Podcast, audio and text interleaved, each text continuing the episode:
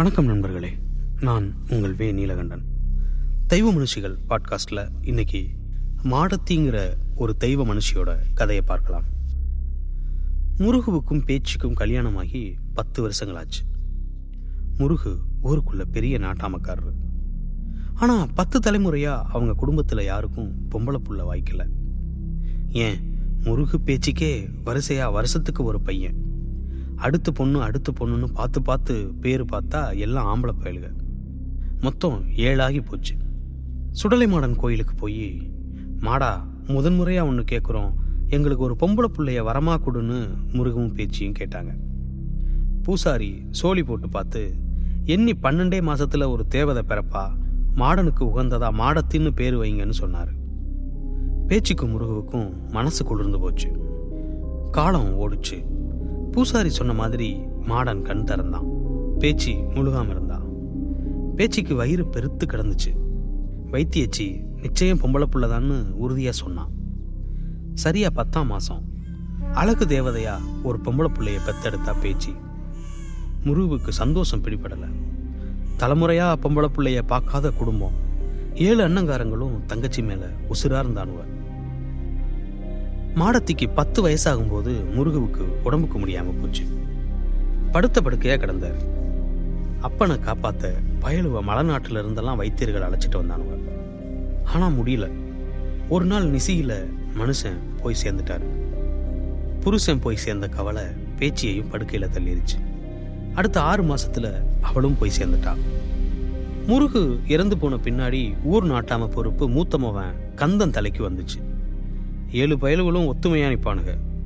மாடத்திய உசுருக்கு உசுரா பார்த்துக்கிட்டானுவ. அண்ணன்மார்களை கட்டிக்கிட்டு வந்தவளுகளும் நாத்தனார நல்லா பார்த்துக்கிட்டாளுங்க. அண்டையூர்ல பெருந்தலை கட்டுக்காரன் அருணன். கந்தனும் அருணனும் மாம மச்சா முறை. அருணன் தான் அந்த ஊருக்கு நாட்டாமக்காரன். ஒரு முறை அண்டையூர்காரர்களோட ஒரு வழக்கு. நிலத்தை ஒத்தி வச்சு கடன் வாங்கின பையக திருப்பி கட்டல. இந்த ஊர் ஆளுக போய் அங்கே இருந்த வயக்காட்டை உழுது விட்டானுங்க. கந்தன் கிட்ட பஞ்சாயத்து வந்துச்சு. அண்டையூர் ஆளு பணம் வாங்கிட்டு திருப்பி தராம ஏமாத்துனது தெரிய வந்துச்சு. அவங்கிட்ட இருந்து நிலத்தை பறிச்சு கடன் கொடுத்தவங்கிட்ட கொடுத்து பிராத முடிச்சு வச்சான். ஆனா அண்டையூர் ஆளுங்களுக்கு கந்த மேல வருத்தம். பஞ்சாயத்து நேர்மையா நடக்கல நம்மளை பழி வாங்கிட்டான்னு ஊருக்குள்ள பேசிக்கிட்டாங்க. அருணன் காதுக்கும் சேதி போச்சு. பொறுமையா இருங்க நம்ம உறவுக்காரன் பகச்சுக்க வேண்டாம்னு அமைதிப்படுத்தி அனுப்புனான். மாடத்தி பூ பெய்திட்டா. அந்த வட்டாரத்தில் அவளுக்கு இணையான பொண்ணு இல்லைன்னு ஊரெல்லாம் ஒரே பேச்சு. அண்ணங்காரனுங்க நாடே வியக்கிற அளவுக்கு நீராட்டு விழாவை நடத்தினானுங்க. உறவுக்காரங்கள்லாம் எனக்கு கட்டு உனக்கு கட்டுன்னு சம்மந்தம் பேச வந்து வரிசை கட்டி நின்னாங்க. ஆனால் ஒரு வருஷம் கழிச்சு தான் இந்த பிள்ளைக்கு கல்யாண யோகம் வருது. அதுக்கு முன்னாடி எம்மாம் பெரிய சம்மந்தம் வந்தாலும் ஒப்புக்காதீங்கன்னு சொல்லிட்டு போயிட்டாரு நம்பூதிரி. அண்டையூர் நாட்டாம அருணனுக்கு ஒரு பையன். அவனுக்கு மாடத்தி மேலே ஒரு கண்ணு. இந்த செய்தி அருணனுக்கு தெரிய வந்துச்சு. சரி கந்தங்கிட்ட போய் பொண்ணு கேட்போம்னு தாம்பூல தட்டெல்லாம் எடுத்துக்கிட்டு ஊர் பெரிய மனுஷங்களோட போனான் அருணன். வந்தவங்கள முகமலர வரவேற்று வீட்டுக்குள்ள அழைச்சிட்டு போய் உட்கார வச்சு உபசரிச்சான் கந்தன். உன் தங்கச்சி மாடத்திய என் பயலுக்கு பொண்ணு கேட்டு வந்திருக்கோம்னு ஆரம்பிச்சான் அருணன். சரிதான் மச்சான் உங்களோட சம்பந்தம் வச்சுக்கிறதுல பிரச்சனை இல்லை. ஆனா ஒரு வருஷம் கழிச்சு தான் தங்கச்சிக்கு கிரகம் கூடி வருதுன்னு சொல்லியிருக்காரு நம்பூதிரி. எதுவா இருந்தாலும் அதுக்கப்புறம் பேசிக்கலாமேன்னு சொன்னான் கந்தன். அருணனுக்கு முகம் வாடி போச்சு. சரி மச்சான் பார்க்கலாம்னு சொல்லிட்டு ஊர் உறவுகளை எல்லாம் கூட்டிக்கிட்டு கிளம்பிட்டான். கந்தனை பிடிக்காத பயல்களுக்கு இது நல்ல சாக்கா போச்சு. உங்க தராதரம் பத்தியெல்லாம் தப்பு தப்பா கந்தனும் அவன் தம்பிக்காரனுங்களும் பேசுறானுங்க. அவங்க வீட்டுக்கு ஏன் பொண்ணு கேட்டு போனீங்கன்னு ஏத்தி விட்டுட்டானுங்க. அருணனுக்கு கோபம் கூடி போச்சு. கந்தன் மேல வன்மமாகி போச்சு. சரியான நேரத்துல பழி வாங்கணும்னு காத்திருந்தான். வருஷம் ஓடிச்சு. தங்கச்சிக்கு கல்யாண ஏற்பாட்டில் இறங்குனானுங்க அண்ணன்காரனுங்க.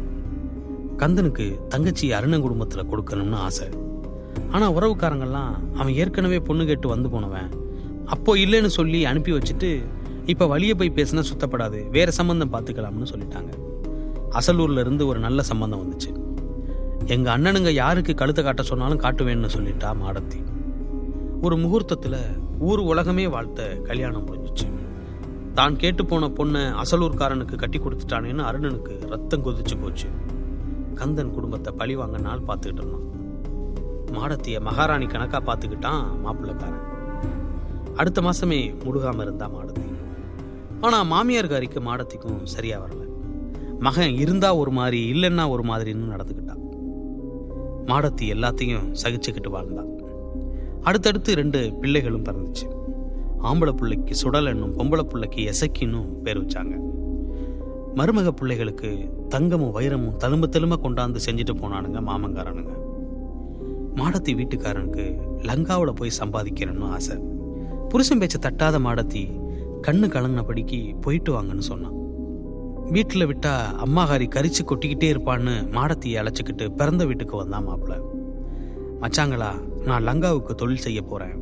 அஞ்சு வருஷமோ ஆறு வருஷமோ திரும்பி வர்ற வரைக்கும் என் பொண்டாட்டியும் என் பிள்ளைகளையும் உங்ககிட்ட ஒப்படைச்சிட்டு போறேன். கண்ணுக்கு கண்ணா பார்த்துக்கிடணும்னு சொல்லிட்டு கிளம்பிட்டான். நாலு நாலு கால் பாய்ச்சல்ல ஓடிச்சு. ஊர்ல கொடை. பதினெட்டு ஒரு சனங்க கூடி நடத்துற விழா. பிள்ளைகளுக்கெல்லாம் புத்தாடை உடுத்தி திருவிழா பார்க்க கூட்டிட்டு போனா மாடத்தி.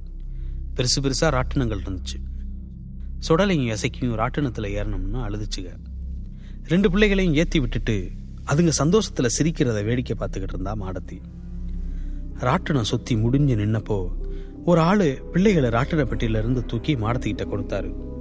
இது அருணனும் அவங்க உறவுக்காரர்களும் பார்த்துக்கிட்டு இருந்தாங்க. அவங்க மனசுக்குள்ள விஷம் சுரக்க ஆரம்பிச்சிருச்சு. இது நடந்து கொஞ்ச நாள் கழிச்சு அருணனோட பங்காளி வகையராவுக்கும் கந்தனோட சொந்தக்காரன் ஒருத்தனுக்கும் கொடுக்கல் வாங்கல் பிரச்சனை ஆகி போச்சு. பஞ்சாயத்து கந்தன் கிட்ட வந்துச்சு. கந்தன் நியாயம் பேசினான். அருணனும் அவனோட ஆளுகளும் என்னையா நீரு? ஊர் உலகத்துக்கெல்லாம் பெரிய இவர் மாதிரி நியாயம் சொல்றீரு? உமா தங்கச்சியை மட்டும் கண்டுக்கிற மாட்டேங்கிறீரு. அவ திருவிழாவில் அசலூர்காரன் கூட ராட்டினத்தில் ஏறி விளையாடிக்கிட்டு திரியிறான்னு சொல்லிவிட்டாங்க.